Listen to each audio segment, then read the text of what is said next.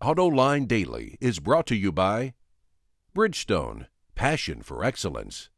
Dow Automotive Systems, improving durability and increasing design flexibility with Betamate structural adhesives at dow betamate dot com. And by Hyundai. Experience the two thousand eleven Hyundai Sonata today at hyundai sonata dot com. This is Autoline Daily for May twentieth, two thousand eleven, and now the news. The auto industry dodged a bullet as the Obama administration dropped the idea of handing out letter grades to vehicles based on their fuel economy. The idea was to make it like a report card, but a vehicle would only get an A if it was a hybrid or electric car. The Wall Street Journal reports that the administration concluded that handing out letter grades was, and I quote, very subjective. Well, here's my interpretation. That means there was no fair and impartial way of awarding grades. Let me give you an example. Let's say you have a young family and need a minivan.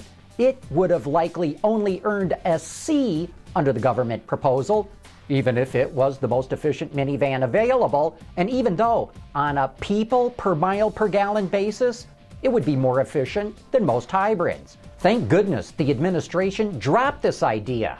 People don't need the government to tell them if the fuel economy of a vehicle is good or not. They just need to read the label. Chrysler is raising enough money to pay off its loans to the U S and Canadian governments. Those loans came with sky-high interest rates, fourteen percent in the U S, twenty percent in Canada. To pay them off, Chrysler is borrowing money at lower rates from commercial loaners, and it is issuing bonds.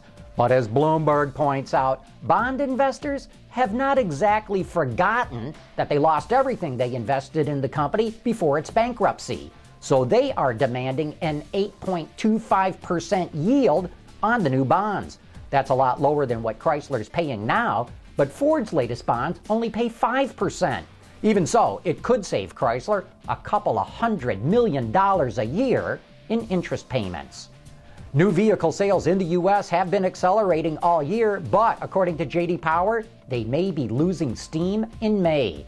So far this month, the forecasting firm estimates the S A R at just eleven point nine million units. That's a dramatic drop from the previous three months, where it hit thirteen million. We know fuel prices are up, which is certainly playing a role in this. Plus, some models have limited availability due to part shortages from Japan. But one analyst at Edmunds dot com thinks a lack of incentives is causing the drop. He said that aside from the Toyota Prius, there are no other models that are unavailable right now. Oh no, not another airbag. Auto supplier T R W just introduced an airbag that's installed in the roof. But don't worry, it actually replaces the passenger airbag that's mounted in the instrument panel. This new system allows for improved interior design flexibility because the dashboard doesn't need to be developed to deploy an airbag, and that also helps to save cost. T R W says it can be used in different types of vehicles and that it already has a production contract with a European automaker, but it did not say which one. Truck lovers rejoice! Your wildest dreams may be coming true. According to Pickup Trucks dot com, Nissan and Cummins have teamed up to develop a four-cylinder diesel engine for the Titan. Now get this, the average fuel economy target is twenty-eight miles per gallon while meeting the Tier two Bin two emission standard. Wow!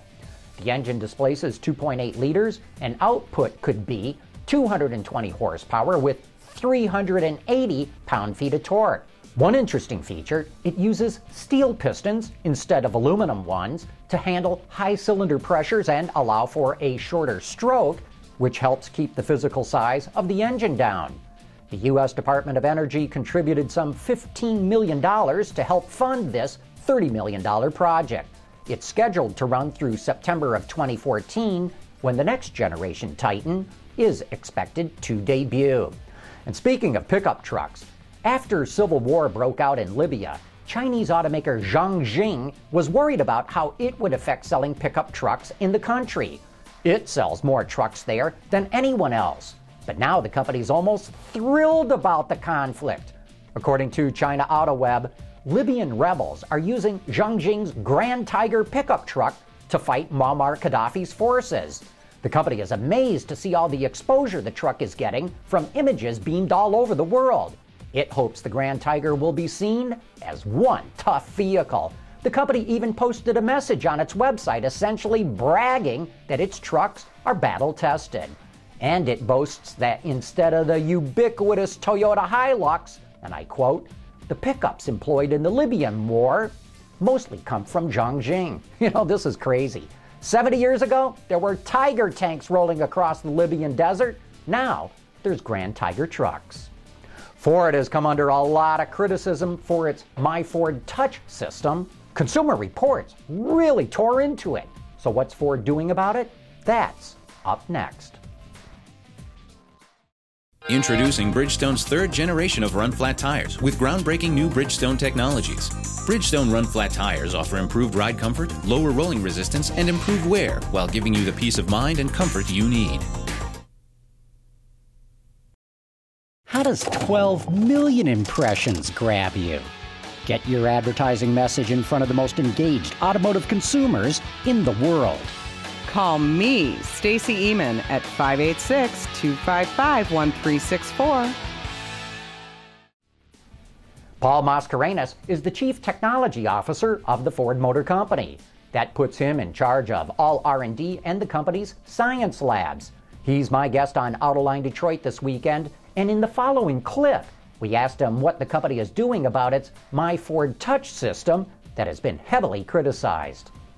With the early customers, we have had some feedback in two areas. Uh, the first area has just been around unfamiliarity with the system. There's a lot of functionality uh, between the navigation, the audio, uh, the phone operation, a lot of different devices that can come in. So to address the unfamiliarity with the system, we've launched um, additional dealer training, a point of sale, a website and a hotline, to really make sure that people know how to get the best out of their system.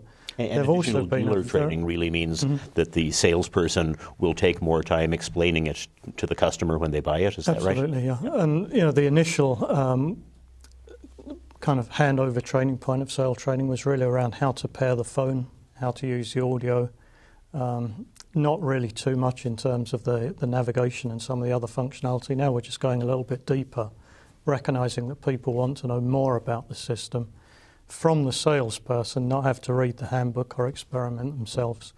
Um, and that seems to be working quite well for us. Uh, there have also been a, a very small number of customers who have actually experienced some um, electronic problems with the system.